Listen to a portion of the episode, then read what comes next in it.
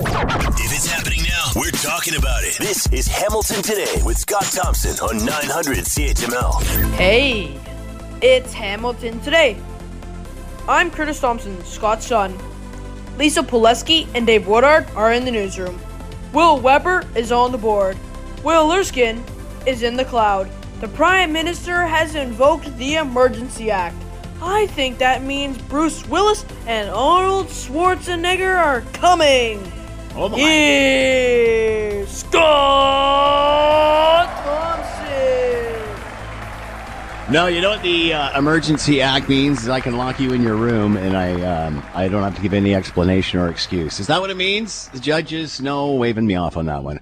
All right, good afternoon. It is 308. It's 900 CHML. I'm Scott Thompson. Will Weber is on the board and in the newsroom watching the world spin is uh, Lisa Pileski and Dave Woodard. Feel free to jump into the conversation. Love to hear from you. Lots of ways to do that. You can send us a note, Scott Thompson at 900CHML.com. The phone lines are always open at 905-645-3221 star 9900 on your cell. Another jam-packed show. Lots going on. Man, uh, what's the slow news day now?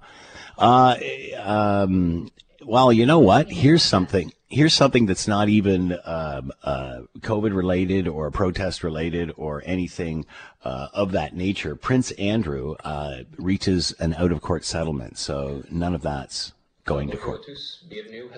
Uh, this press conference updating Feel free to jump into the fun. Oh, sorry. Hang on. I got so many things going on here.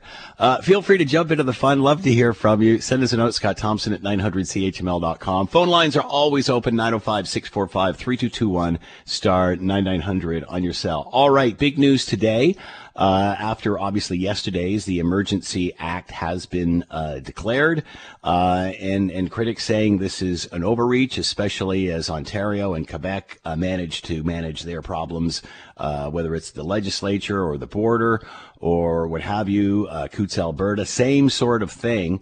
So um, uh, some are saying this could be overreach. Uh, Doug Ford, on the other hand, one of the few premiers behind this, saying enough's enough. We've got to uh, move on uh, and, and, take some control. And you know, again, as I said yesterday, the prom- uh, the prime minister, um, even in the news conference yesterday announcing the emergency act, uh, he, he, sort of like a, he looked like a kid with his, his hand caught in the in the cookie jar. And then when other people were spe- were speaking, he'd have his mask on and put on his Mister Angry eyes and and and say words like support and more tools in the toolbox. I, I don't think uh, Ottawa or anyone needs any more tools on the floor or, or tools in the box. They need for the prime minister to open up the toolbox, pick up one of the tools, and then start to fix this uh, instead of shoving it on to everybody else. Uh, and it's fascinating. And you know, I mean, it's it's amazing how after two weeks of this, I think we're on day 19 though, but at around day 14, day 13, uh, when it looked like when it was obvious this ain't going anywhere, everybody started, you know, blaming the opposition.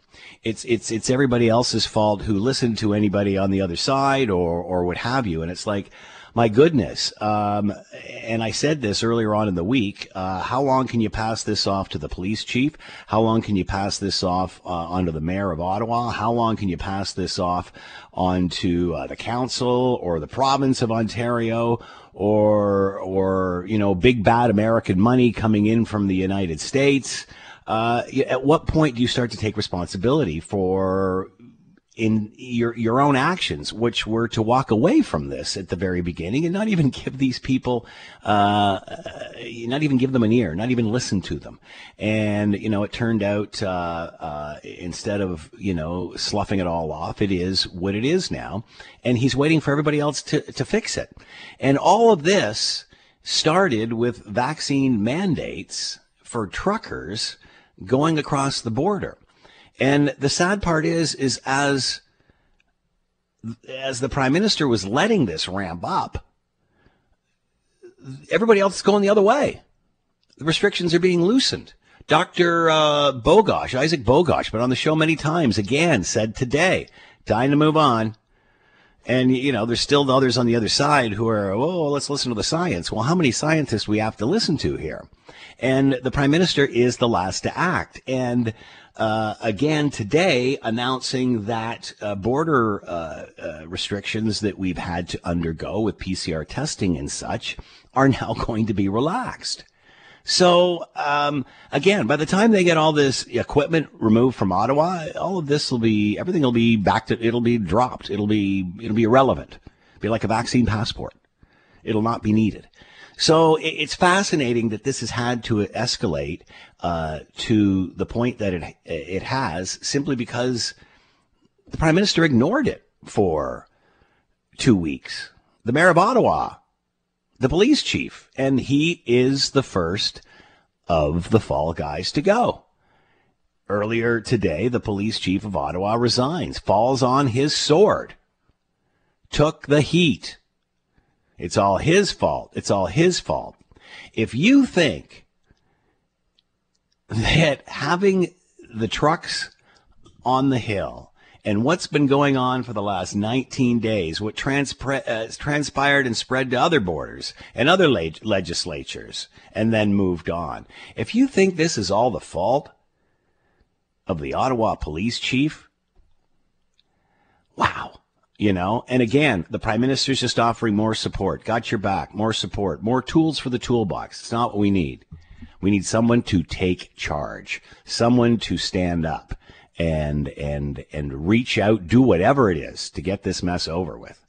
And uh, again the police chief the first one to uh, you know the first one to take the fall the first scapegoat for something that the prime minister started could have ended this in the first weekend by, by, by saying those three words that he didn't say for over two weeks. I hear you. I hear you. Don't agree with you. Don't think you should be doing this. I hear you. And honestly, like you look at the provincial restrictions that are that are opening up, people are saying, "Well, is this due to the truckers?" No, it's not, because they were all most provinces announced this back after Christmas, and they started opening up in January. But this is different for the feds. They've just acted now. And on the books was supposed to be vaccination so truckers couldn't go between provinces without being vaccinated. What happened to that one? So clearly, the actions of these protesters have altered the federal government. I think the provincial governments were already moving in that direction and had the plan anyway.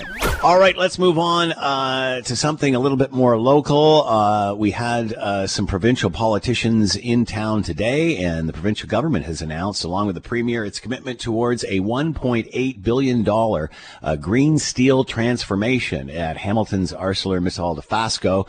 Uh, premier Doug Ford says his government is investing 500 million in grants and loans into a project that calls for coke ovens and blast furnaces to be mothballed and replaced with electric arc furnaces by 2028. Uh, Ford says the investment will help meet the global demand for low carbon auto pro, uh, products. And obviously, as Ontario continues to uh, move forward with the electrical vehicle in, uh, industry as well. Let's bring in Vic Fedeli, Minister of Economic Development, Job Creation and Trade, and is with us now. Minister, thank you for the time. I hope you're well. Yes, I'm well, and thank you very much for uh, having me on today. This is a great uh, chance to chat about uh, our driving prosperity auto strategy.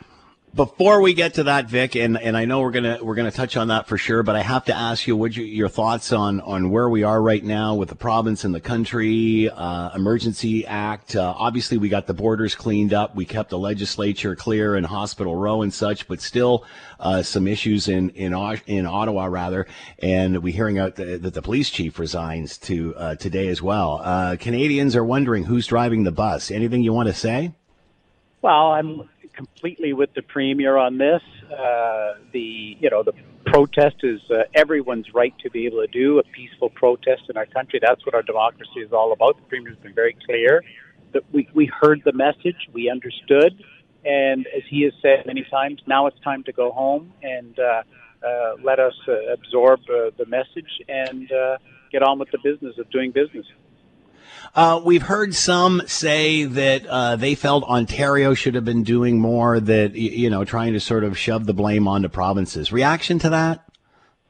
Well, look, uh, I think, you know, I, I think the Premier's been very, very clear. Uh, we took very decisive, uh, very decisive action.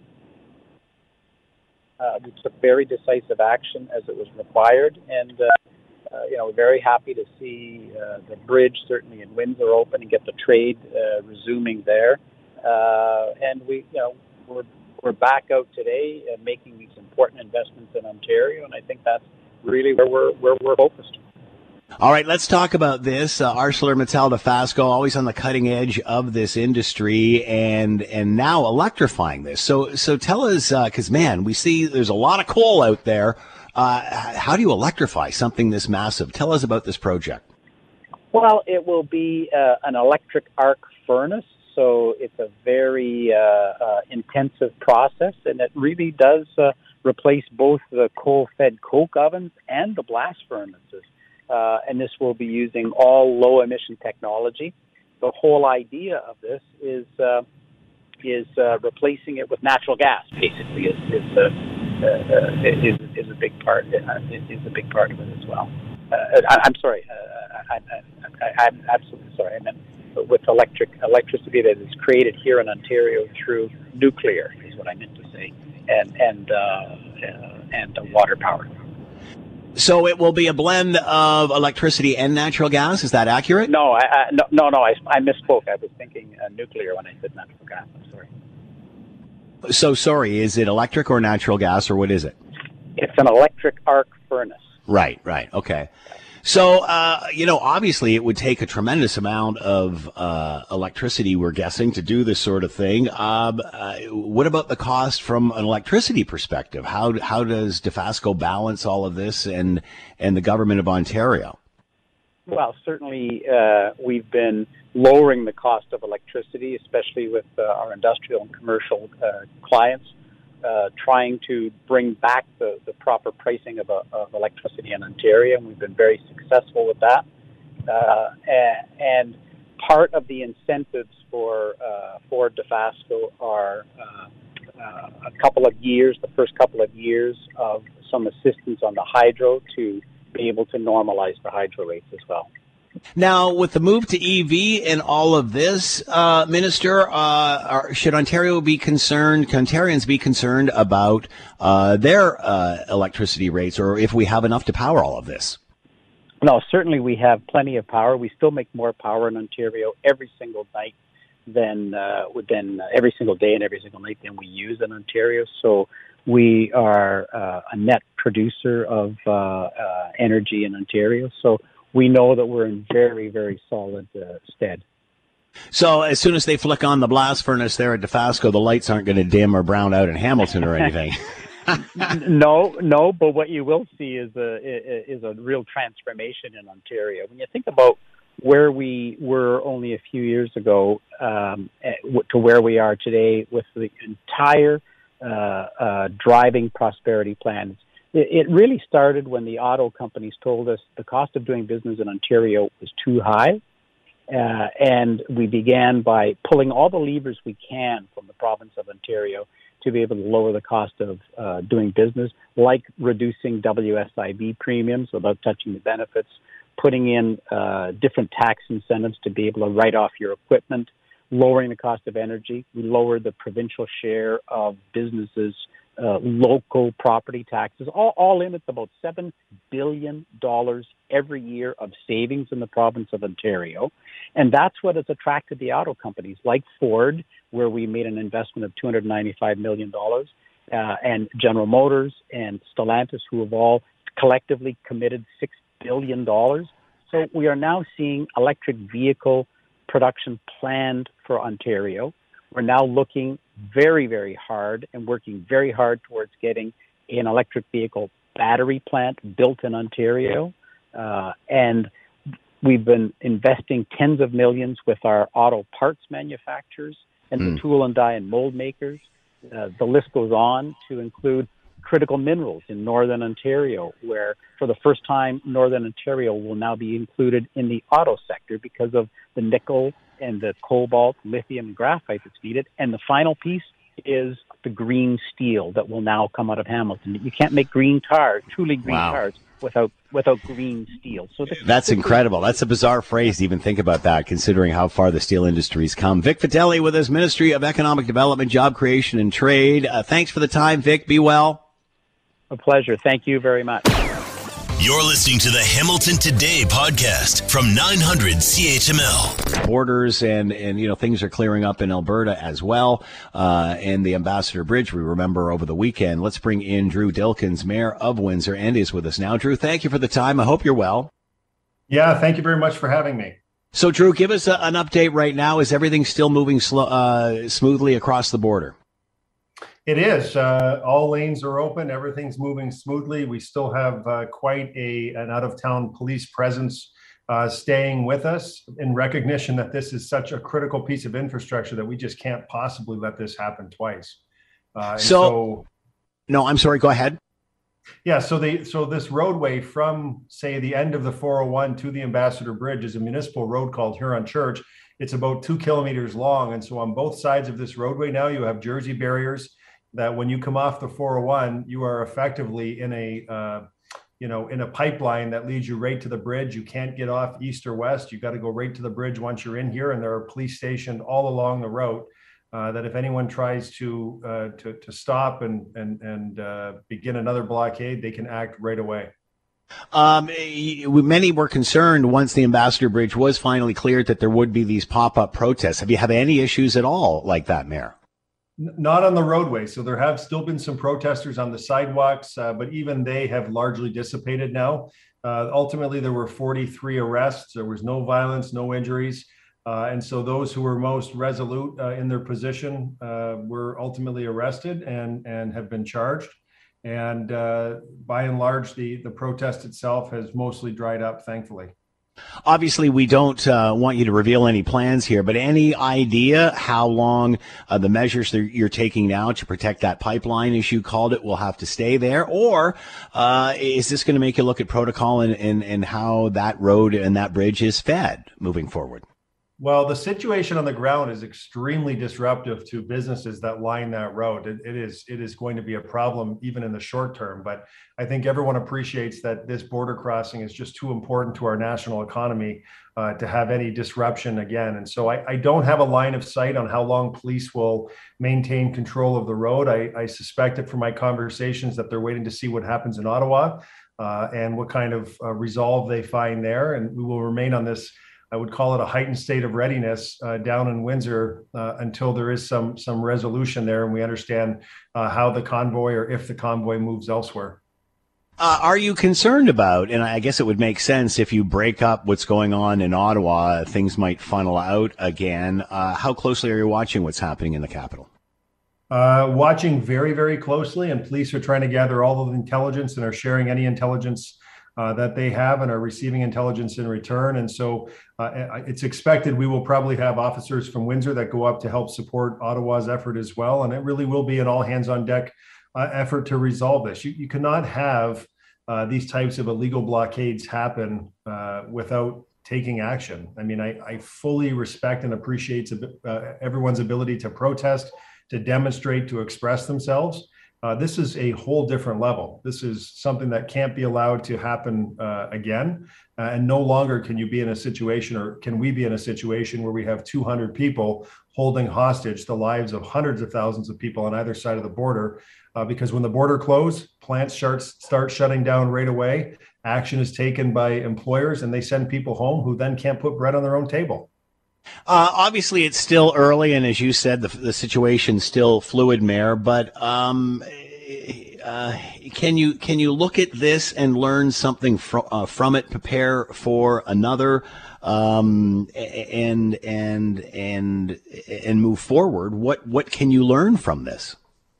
Well, I'll tell you, we're going to have to implement some some hardening uh, uh, measures along Huron Church Road, leading to the Ambassador Bridge uh, the thought that anyone who gets you know a couple dozen friends to drive a car and just park and block this roadway to make their point thought that that could happen that easily and happen again uh, i think for anyone here sends uh, you know shivers down our spine and across the country probably up to the prime minister's office sends shivers down his spine as well uh, because the impact of a seven day closure was nearing seven billion dollars uh, it's about $400 million a day in trade that crosses that bridge, and it completely stopped. And the fact of the matter is, there was really nowhere else for it to go. So that was $3 billion in lost trade over the course of a week. It just it can't be allowed to happen again. And I would suspect that uh, in fairly short order, we will have additional measures we can implement that will get rid of the Jersey barriers uh, that are lining the road today, but put some hardening measures in place that give police a little more operational control of this important pipeline.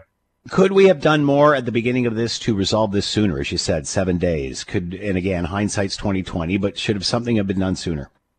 Well, from the very moment that it started, I should say that there were rolling convoys through the city of Windsor for yeah. a couple weeks or 10 days before it happened, and they were peaceful and they didn't stop international trade.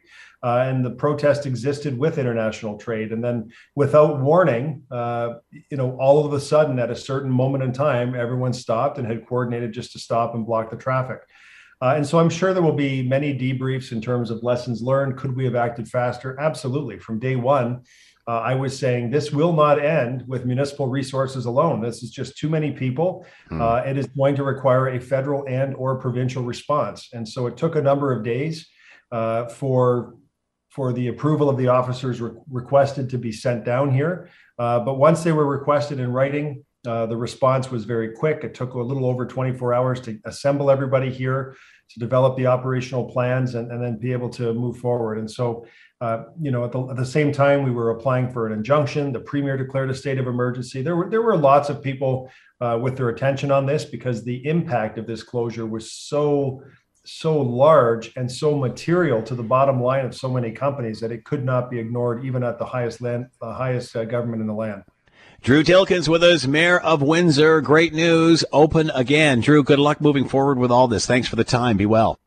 Thanks very much. You as well. What matters to you, what matters to Hamilton, matters to Scott. You're listening to Hamilton Today with Scott Thompson. On Hamilton's News, today's talk. 900 CHML. Uh, all, obviously, uh, other uh, situations occurred over the last 19 days, including uh, some issues in Quebec, some in Ontario, but have pretty much dissipated. The Ambassador Bridge uh, obviously, that has been reopened. We just talked to the mayor of Windsor, uh, so good news there. Also, uh, same thing happening out west uh, at the Coutts border as uh, they've got movement there as well. Let's bring in Heather Yourex West, Global National Alberta correspondent, and with us now. Heather, thanks for the time. I hope you're well.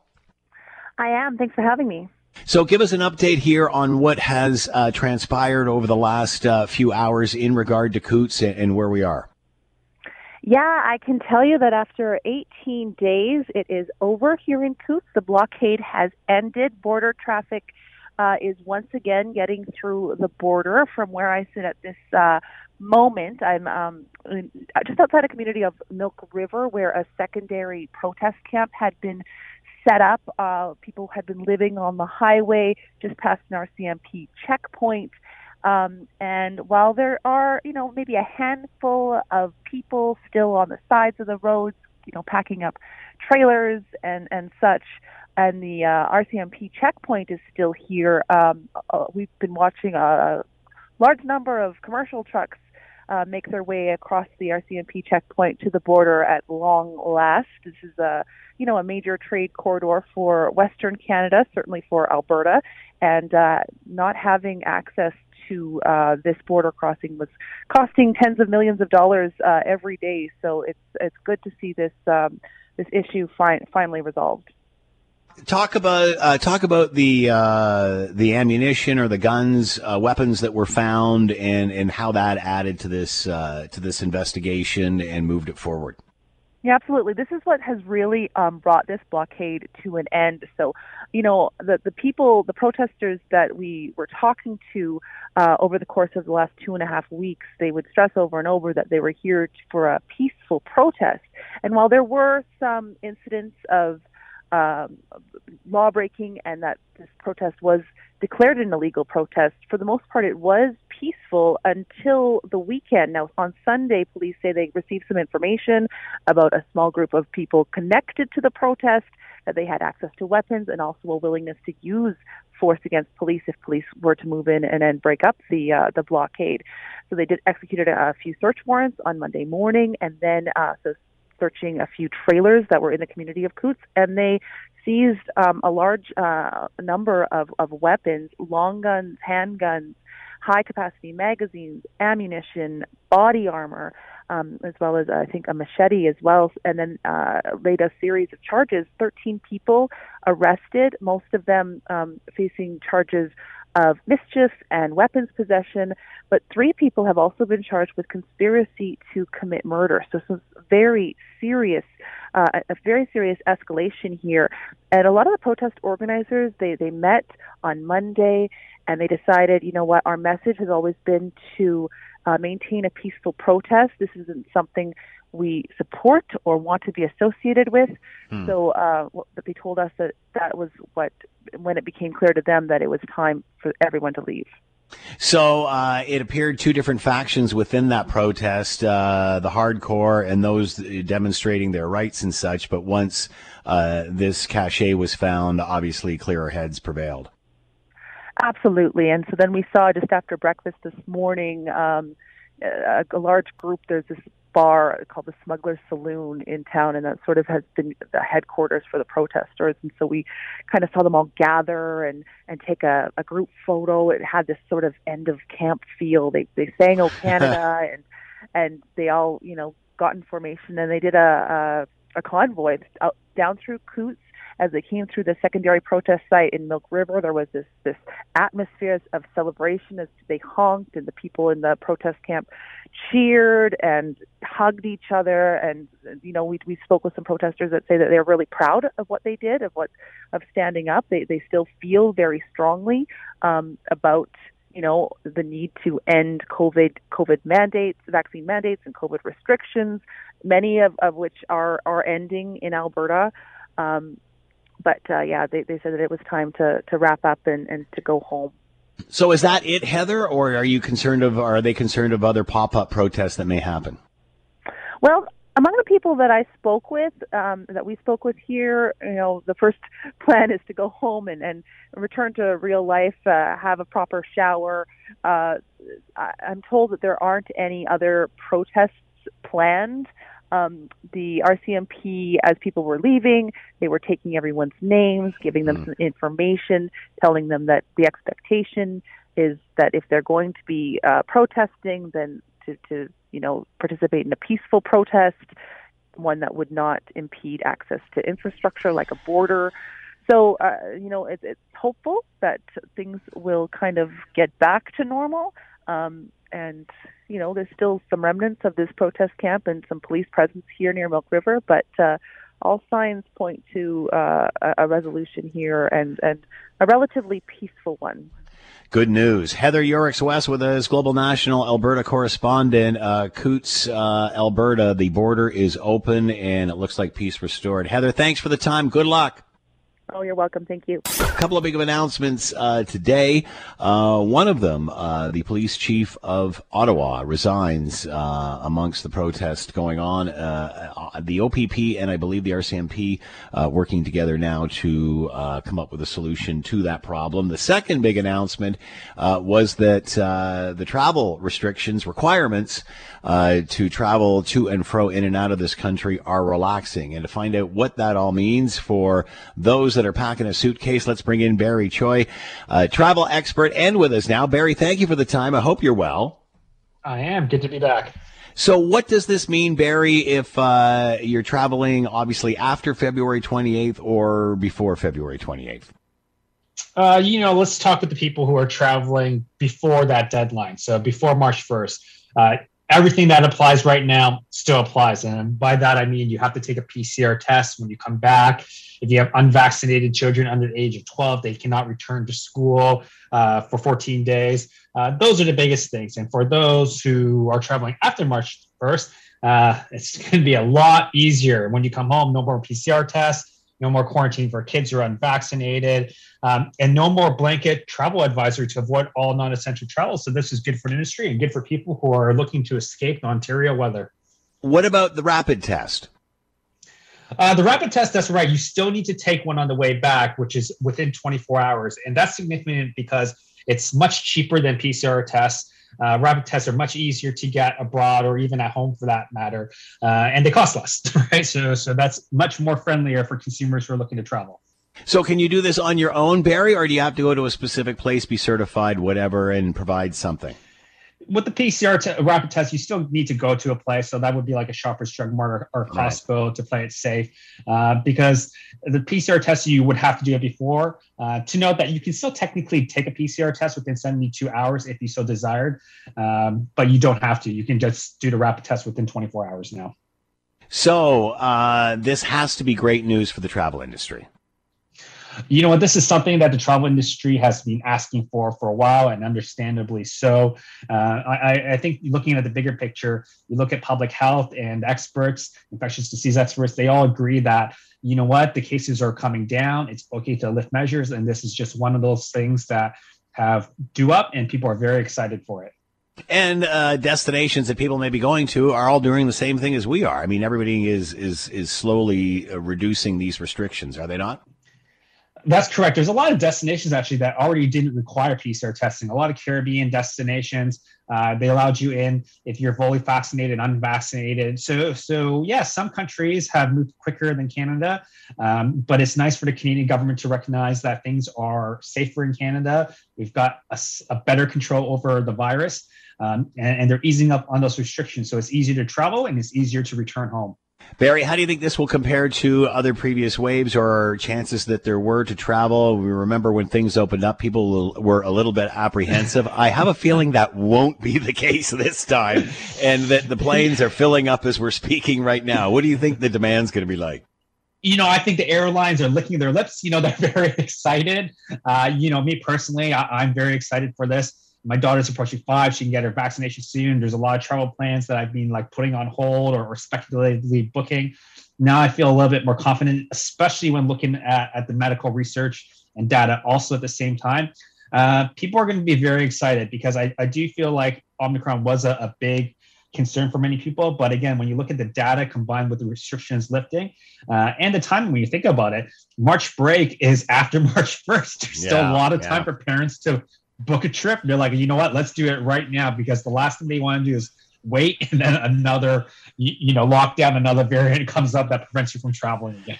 Barry Choi with us, travel expert. Good news as of March 1st, uh, travel restrictions in regard to PCR testing easing up for those coming back into the country. And uh, the lineup will form to the right. Find your brochure, pick your spot. Barry, thanks for the time. Good luck moving forward. No problem. Anytime. Have a good one. You're listening to the Hamilton Today podcast from 900 CHML. All right, here we are. Uh, um, I used to have written down how many weeks we were into this, but then I stopped doing that because I found it to be too depressing.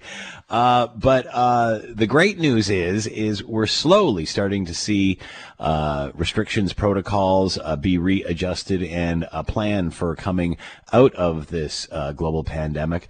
Uh, plans are starting to appear, which obviously brings us hope. We remember the healthcare industry and what they have done and what they have been through. The healthcare workers uh, for the last two years, trying to uh, keep us healthy and stay healthy uh, themselves. And obviously, uh, this putting tremendous strain on our healthcare system, which hopefully will uh, will end with discussions or start with discussions uh, as soon as this is all over on on how we can fix that and be better prepared. But obviously, as uh, it was all hands on deck for healthcare staff to attend to what was going on with those suffering from COVID and such. Obviously, other surgeries and such had to be canceled canceled, other programs and, and such to uh, in order to fight this global pandemic uh, through various waves uh, over the last couple of years.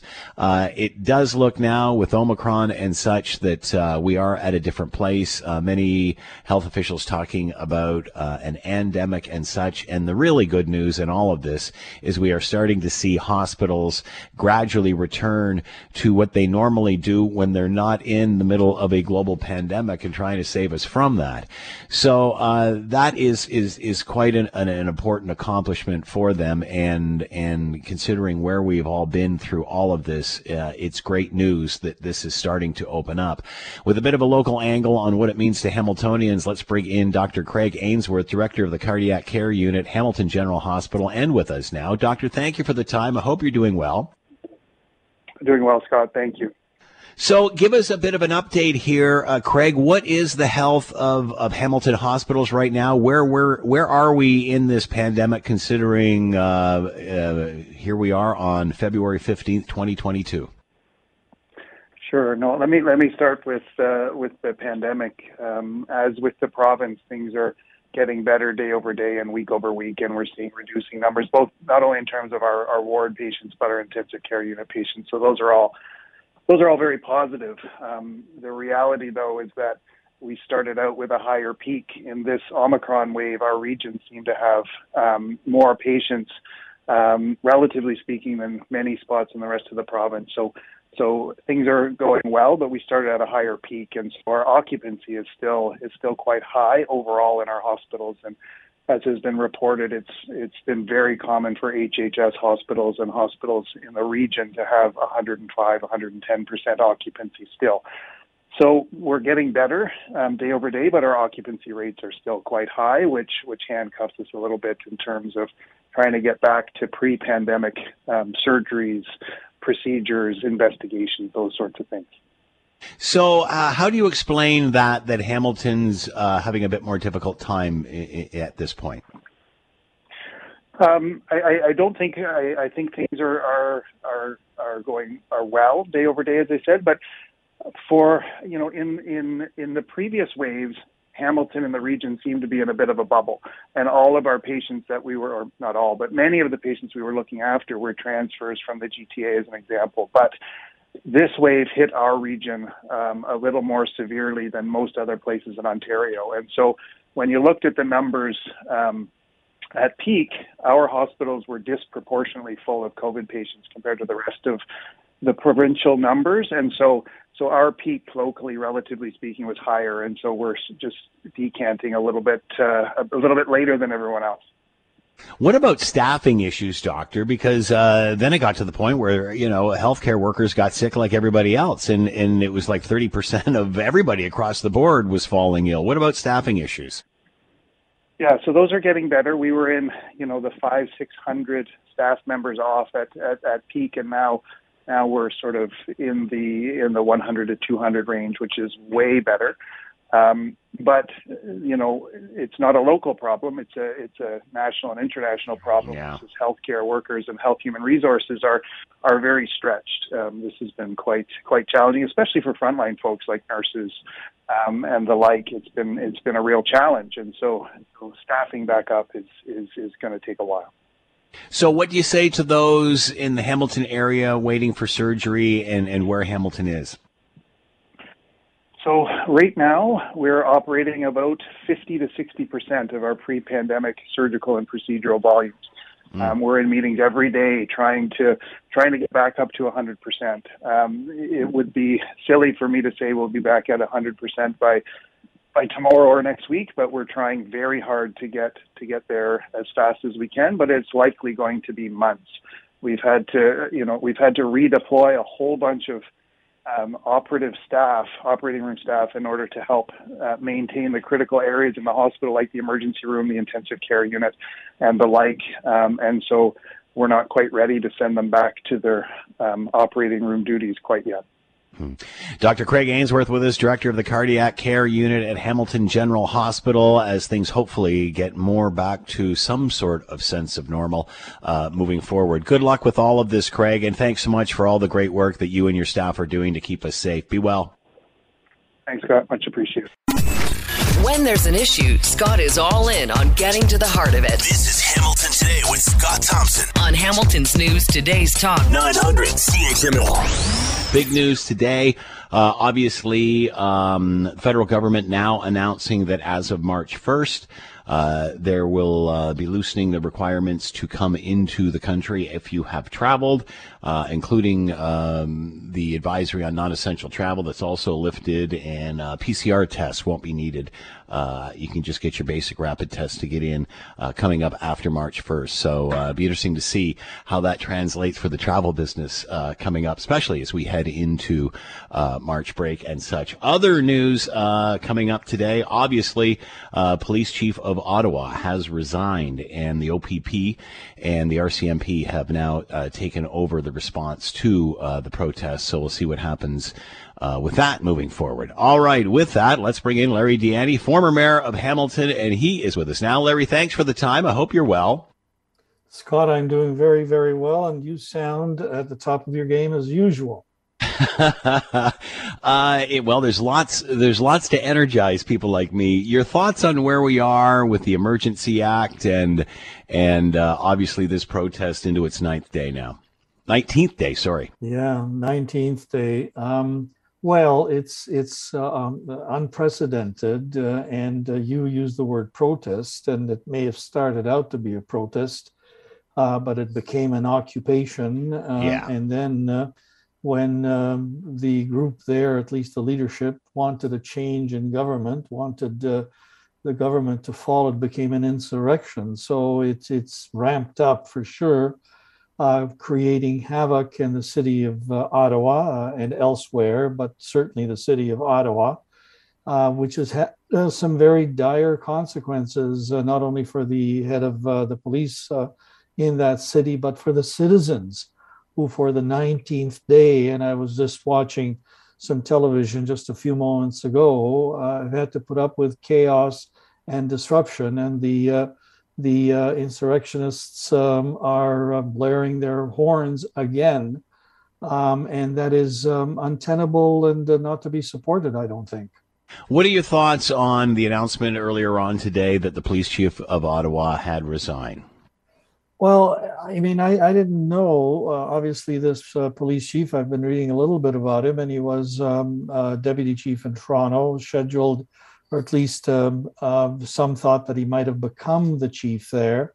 Um, when the previous chief resigned, he was passed over and then went over to Ottawa. Seems like a very experienced individual who has a different um, idea about policing. Uh, and um, his um, uh, this crisis uh, gave him an opportunity to implement uh, some of his ideas, and it went uh, terribly wrong. Um, and the police didn't seem to be uh, on top of the situation early enough to uh, to change it. and the result is that he resigned. either he was pushed, or maybe he just left because he couldn't handle the, the situation. I suspect it might have been a little bit of both, but he um, let the city down. Uh, we'll find out the details once they do an analysis of things there. But I feel sorry for him personally. I'm sure he wanted things to go well, but they have not gone well, and um, and he threw in the towel. I think fairly early, and uh, the other side took advantage of it. Is he a scapegoat here? Uh, can we blame all of this on the police chief? Uh, you know, it, it's no, it's... no. Well, I, I don't know if he's a scapegoat. I, I hope not. I think it's just a change in leadership because his strategy was not working.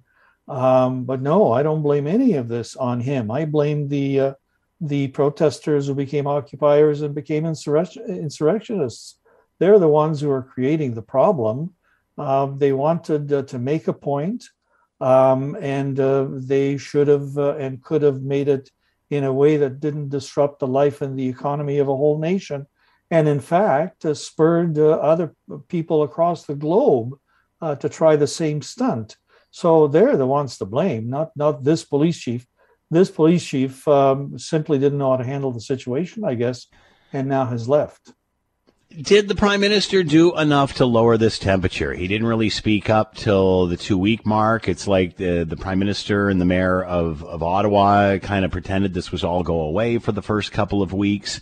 Um, and, and, you know, this started as one thing and then quickly changed to, to something dramatically different over the weeks that followed. But uh, should the prime minister have done more to to, to try to to lower the temperature here? Uh, he's being accused of being quite divisive over all of this. Even your dog disagrees with you. I on that one. know. no, but seriously, I mean, you know, I, I've heard a lot, and, you, you know, Yeah. I'm critical of the prime minister and his lack of leadership on this. You know, he he talks about lots of support. He talks about many tools, but no, he, he doesn't want to see. He doesn't want to seem to, to to bend over, pick up one of those tools, and actually do something. It, it seems like he's propping up everybody else, uh, when in fact this started as his protest. Larry, they're not on the steps of Doug Ford's uh, front lawn. They're not on the steps of the Quebec's front lawn. I mean, you know, I mean, this is the prime minister's protest. Has he done enough to lower the temperature? Yeah. So so you know, and again, I think once we we do a a postmortem on this, uh, everybody's role uh, needs to be examined, and of course, uh, by the very uh, nature of the fact that he's the person in charge, uh, his role will be uh, foremost in, in terms of some uh, analysis. Uh, but but look look at it this way: um, uh, could he have done some things differently? I'm sure everybody uh, could do something different um, in terms of reacting to something that was dynamic and changing on the fly. Um, but the, the, the essential point here uh, is that the prime minister's job is to marshal resources and provide them to those whose responsibility it is to actually carry out the programs that will assist communities. And policing is a provincial mandate. Um, the Yeah, but again, Larry, let's be honest. This is happening on the front steps of Wellington Street. It's it's federal land. I mean, Well, again, but- we, but- we all know that this is, you know, in some situations it's provincial uh, jurisdiction and such. But this total- protest was very this protest was very adamant about attacking or, or protesting or occupying federal situations here, whether it's a federal border or a federal you're set of parliament buildings. I, I'm Right. suggesting I'm suggesting that the prime minister is extremely divisive. He pushed the whole uh, mandates of vaccines way too hard. We got like a 90% vaccination rate, and instead of celebrating it, we're vilifying the last 10%. And now he's finally changed his tune because Ottawa has blown up, and and he's the last one to you know to to admit it. I, I think he's the most divisive prime minister in my lifetime, Larry. I really do. Yeah, and you've said this before, and give me a chance to rebut that because ahead. what you're suggesting in terms of the prime minister needing to do something because it's on his doorstep, you're suggesting that he should have brought out the army right from uh, from this. first That's not what I'm. happened. That's not what I'm Well, suggesting at all. You know what he should have done, Larry? He shouldn't have turned his back and walked away. He should not have turned his back and walked Okay, away. yeah, he should have. he so- said, so- "You know what? About day 12 of this, No, Larry, he Scott- finally said, "I hear you," and that's the first time he said that. Scott, Scott, you're you're being terribly unfair because um, he you are expecting, as is Candice Bergen, who, by the way, uh, put out a statement uh, uh, when she became the the interim leader of the Conservative Party, saying that we need to keep this going because it looks bad for the Prime Minister. So this was politicized right from the get go. Larry, he's blaming you're blaming the opposition. You can't blame the opposition. You can't blame the police No. chief. You can't blame the Ottawa mayor. It's on the prime minister. All right, let's let's settle this once and for all. All the fault is the prime minister, and that'll make people like you happy because you happen to be a critic of the prime minister. But fairness will tell you that the prime minister used the authority that he has to provide resources where they were needed, and it was up to those elements in the community that are responsible for public safety, namely the police of Ottawa and the OPP of the province and the premier of the province to deal with the disruptions that were happening. They did not. And that's why, after 18 days, the prime minister had to invoke this emergency uh, act in order for the for the federal authorities to have some say in how to manage the situation. Now, if this goes on for another two weeks, now that the feds are in charge, then we can blame the prime minister entirely. But if you're saying to me that the prime minister should have met with these insurrectionists who wanted to overthrow him to sit down and say, well, which door do you want me to exit by? Then that's a whole different discussion. And I don't think it's one that in a democratic society we should countenance. We should understand what the roles are, and we should apportion blame when blame is due but we should also not expect someone who doesn't have the direct authority to, to, to manage the Ottawa police or the OPP. We shouldn't blame them when they are not doing their jobs. Larry, he poked the bear, he made fun of them, and then he ran away. How did and he make left fun it. of them? How He, did he make well, fun he of them, called he called He- anybody he no. called them uh, No, misogynistic and racist on a on a on a French speaking no. television or sorry No, radio show. He called racist those who had a Nazi flag. He called those Yeah. who Larry, you know what? I got to let you run here because we're plumb out of time, and I love the the fact that you came on to discuss this. But uh, you know, again, I I just Have I think he's you? he's no, he's a divisive man, and we need some some people, some leaders who are going to unite us, not try to uh, vilify the last ten Well, percent. And, and how many we were trying to? How many were we trying to get vaccinated, Larry? All hundred percent? Well, Like, gee whiz, we got thing. ninety. But but that's the thing. This has been an entirely successful campaign to get people vaccinated, and yet and yet and and yet we are all, all so divided. That's the unfortunate thing. No, Larry we're not. Di Ianni, We're not. former mayor. unified. I know we're unified in how many got vaccinated. We're not very unified now, Larry. Uh, thanks for the time, Thanks much appreciated. Emergencies Act, which came into effect yesterday. Uh, we know that that gives more power to police and, and patrol infrastructure protect, but what does it mean for uh, cyberspace and everything online? Let's bring in Carmi Levy, technology analyst and journalist, and with us now. Carmi, thanks for the time. I hope you're well. It's great to be here, Scott. Thanks for having me. So, how does an Emergencies Act affect what you do for a living? Uh, well, it, it gives me lots to talk about because obviously my my technology world has just changed significantly. The government is essentially, as far as technology and financial technology is concerned, the government finally decided to uh, to get involved. For years, they've taken a very laissez-faire attitude when it comes to using technology to track uh, transactions, to track donations, to understand, for example, where uh, extremist groups are getting their money from, where the you know follow the money trail, that kind of thing. We have an organization. It's called FINTRAC, uh, which has been around for a little over 20 years. It's designed to track money that, for example, terrorists use to fund their activities. Yet, for whatever reason, they've decided to not uh, apply those rules to what's going on in Ottawa and other cities and, across, and along the border. And so, you know, what's essentially changed now is the government said, hmm, we have these tools. Let's use them here. And they, they sort of basically bundled it under the Emergencies Act. And here we are today. They're finally extending the long arm of the law to a place that they probably should have done years ago.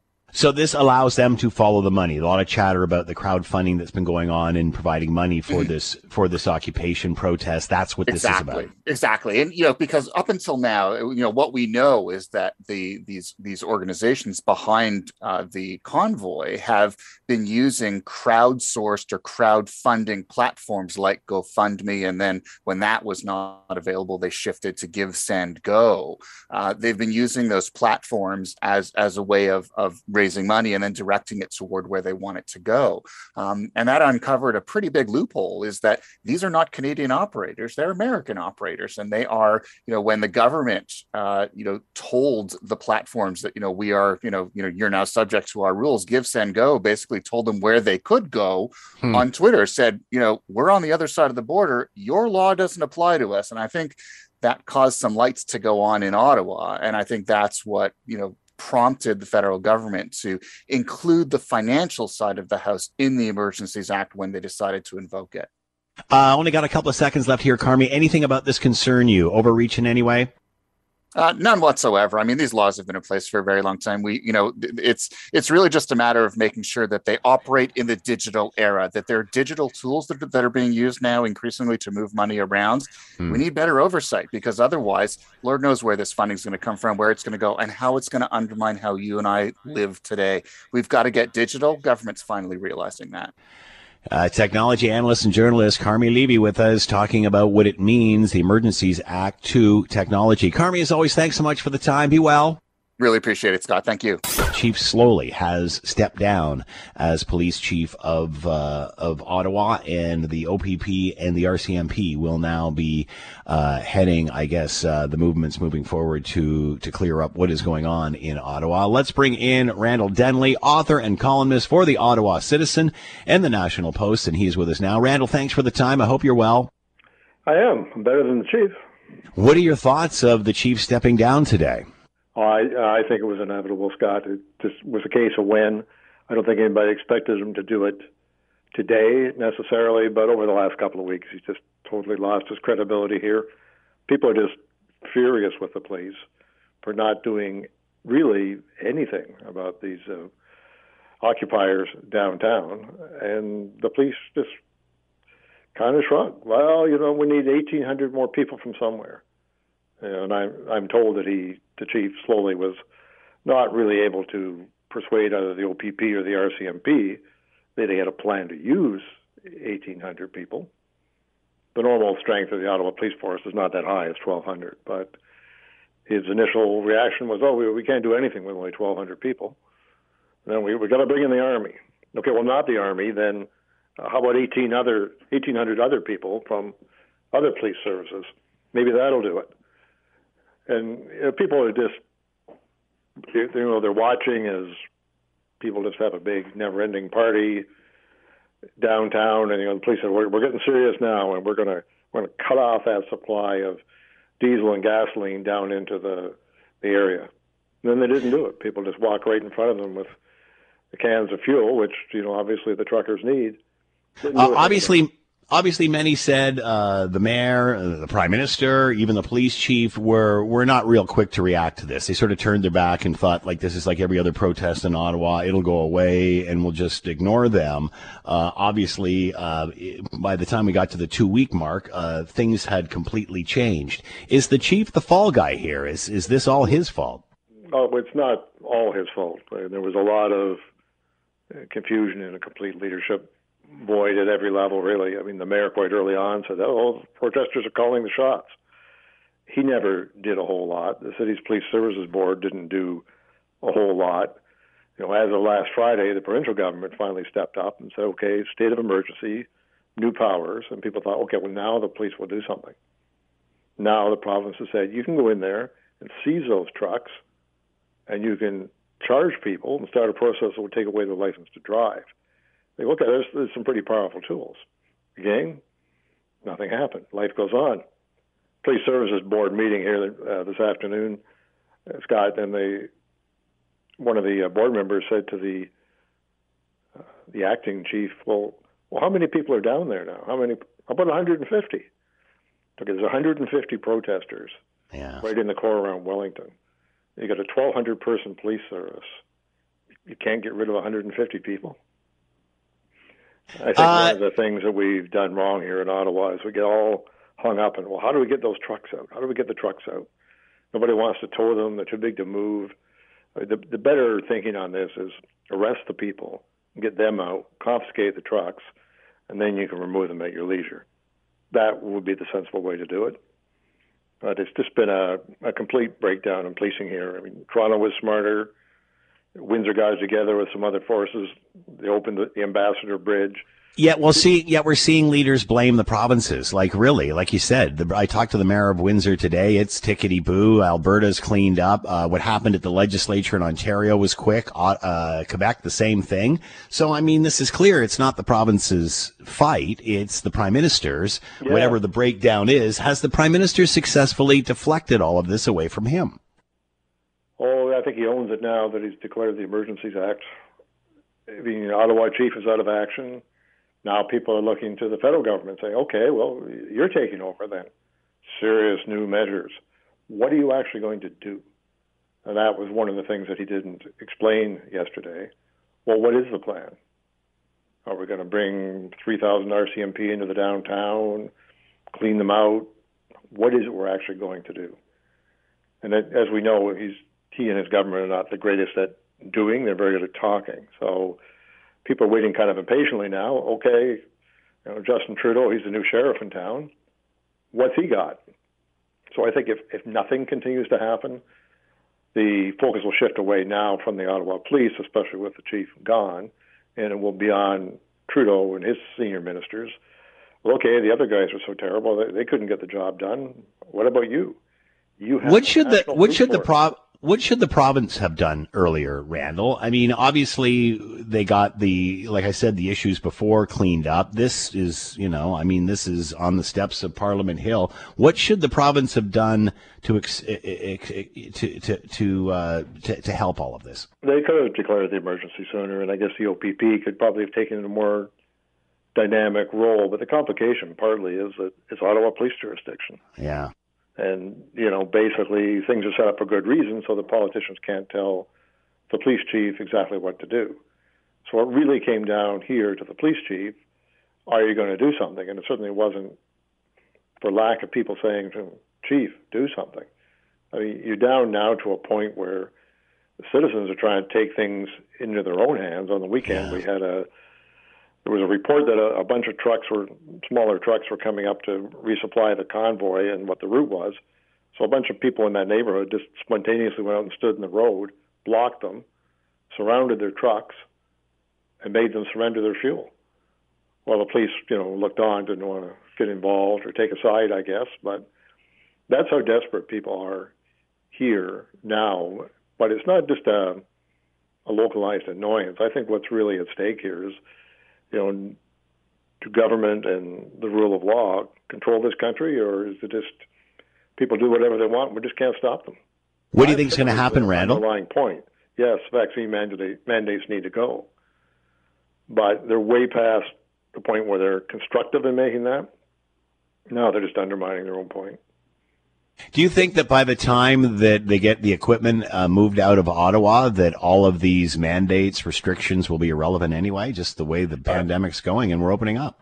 Uh, well, certainly some of them will. You know, and the, the province is moving relatively quickly to do that. I think the the concerning thing, and, and really part of the reason for this protest, is what's happening with the federal government. I mean, they're going to change the rules for testing coming back into the country, but we still have it. Yeah. Why? It doesn't do anything. Now they're talking about expanding this vaccine mandate for truckers to interprovincial.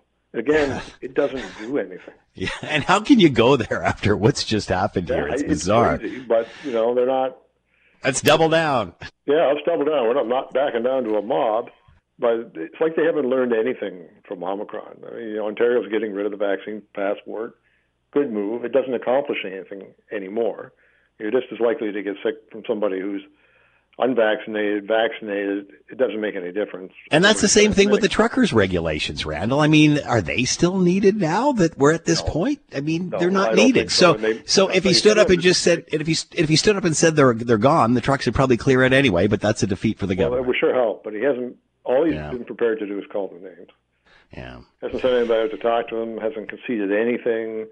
Just called them names. So he has succeeded only in making this problem significantly worse than it had to be. Randall Denley with us, author and columnist for the Ottawa Citizen, commenting on the Ottawa police chief uh, resigning today. Randall, as always, thanks for the time. Be uh, be well. Okay, thanks a lot. You're listening to the Hamilton Today podcast from 900 CHML. Lots of uh, announcements today, uh, whether it's in regard to uh, protests, occupations, or even traveling around the world. Uh, there's been lots of information come out today, and uh, obviously uh, restrictions. We're seeing uh, restrictions for travel uh, change as of March 1st when it comes to PCR testing. The federal government has announced that today. The provinces have pretty much been announcing their opening up programs for for several weeks now, and and moving in lockstep, stage one, stage two, step one, step two, what have you. Um, but with that, it certainly seems we are in a new place. Let's bring in Thomas Tenkate, professor, School of Occupational and Public Health, Ryerson University. He's with us now. Thomas, thanks for the time. I hope you're well.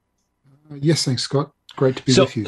So first, your thoughts on the relaxing of the PCR testing, which basically means you can take the rapid test before you come into the country. You don't have to spend the fortune uh, or, or the days or time it takes to get the actual PCR test. What does this mean as far as uh, monitoring this uh, this virus and such? Is it needed? Is this good policy at this time? Um, yeah, like I, I, yeah, I'm I'm in support of uh, sort of changing those rules in regard to for, for travel. I, I think you know where we're at at the moment. Uh, you know, we're not. Uh, I think you know that the main sort of infection is within the community. It's not sort of people bring it into the community. So so because of that, I think uh, you know sort of the uh, easing of those restrictions and work that make uh, life easier for everyone for travel is is uh, is not a bad not a bad thing to do. Uh, is this something we could have sped up? Do we need testing at all uh, at this point once we find out vaccination status?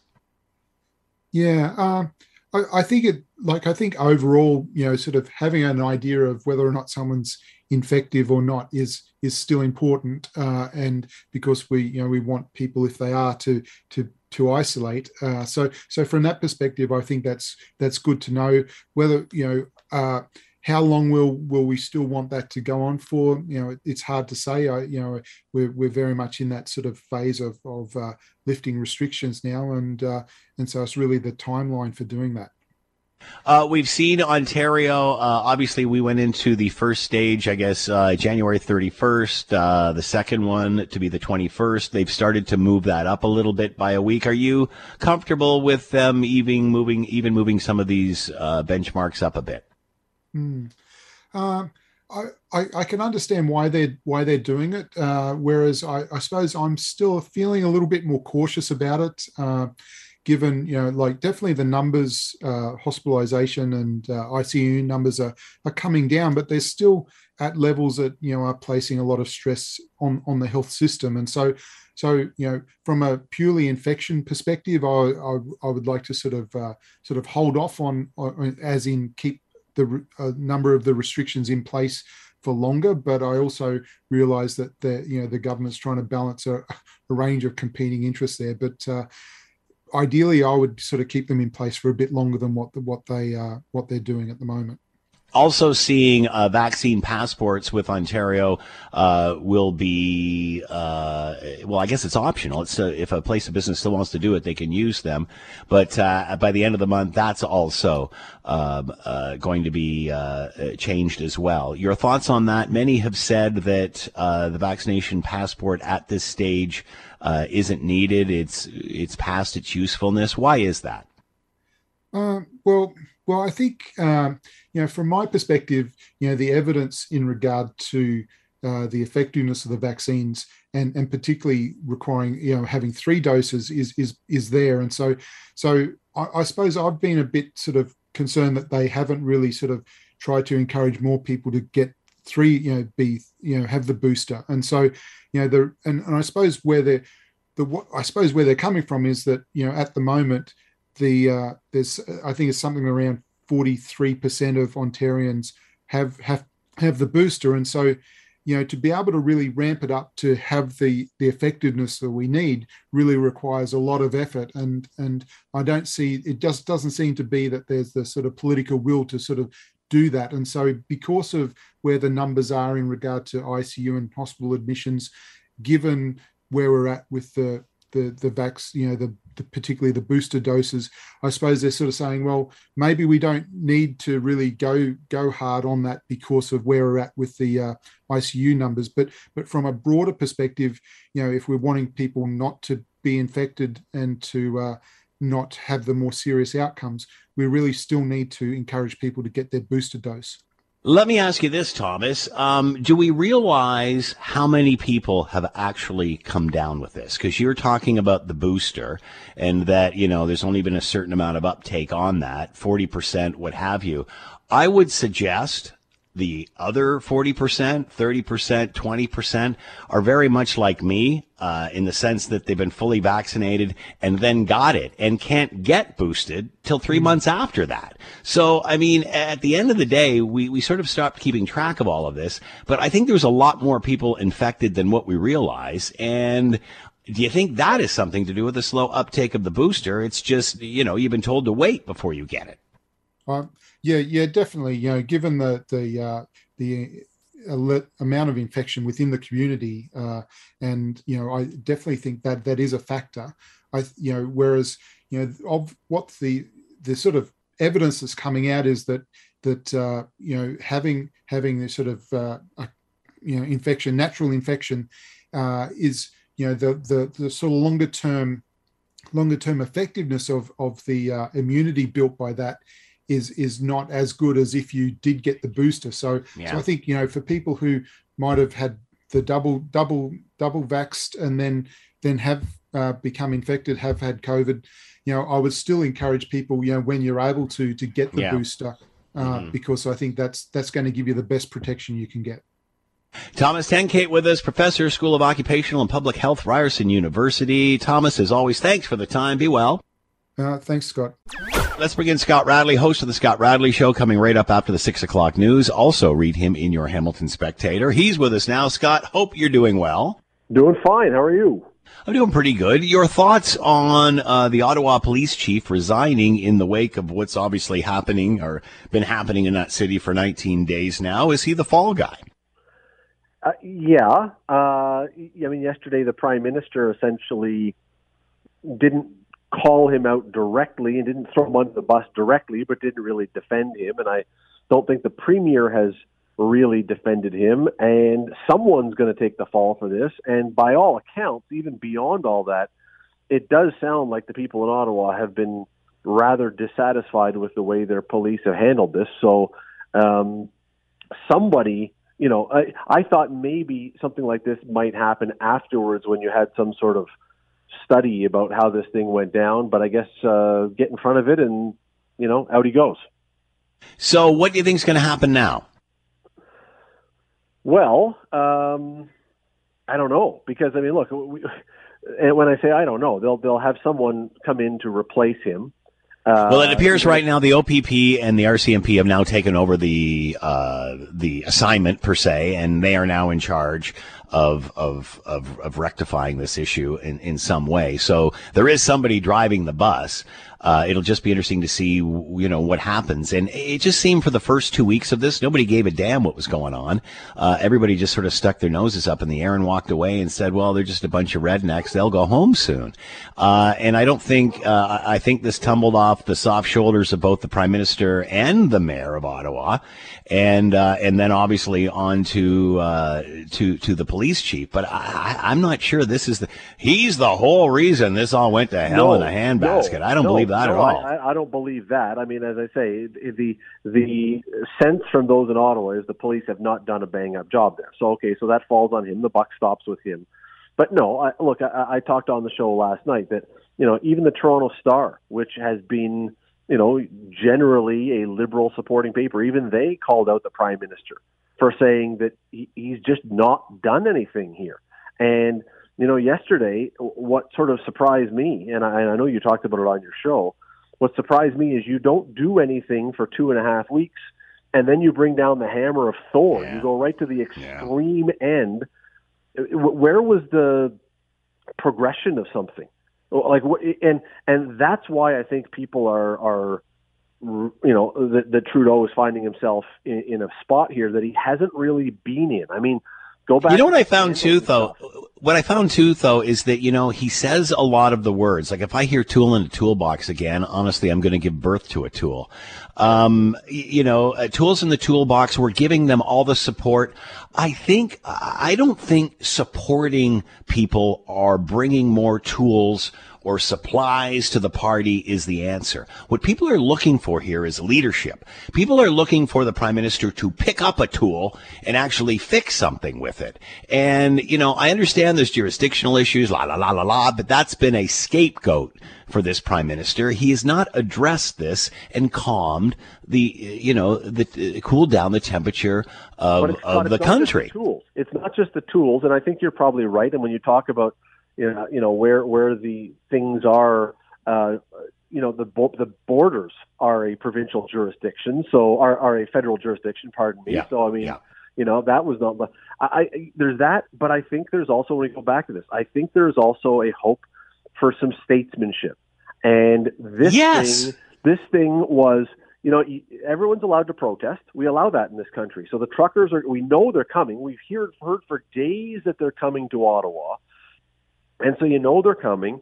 And, you know, you let them come because that's allowed and you let them have their thing. and then you probably, like most other protests, they're going to move on. Instead, you broadly call all of them misogynist, sexist, racist, hillbillies, and everything else. Where is the like? You've now poured gas on this fire, and then you're surprised when they react badly. This is the part I don't get. If he had shown any kind of He's of divisive.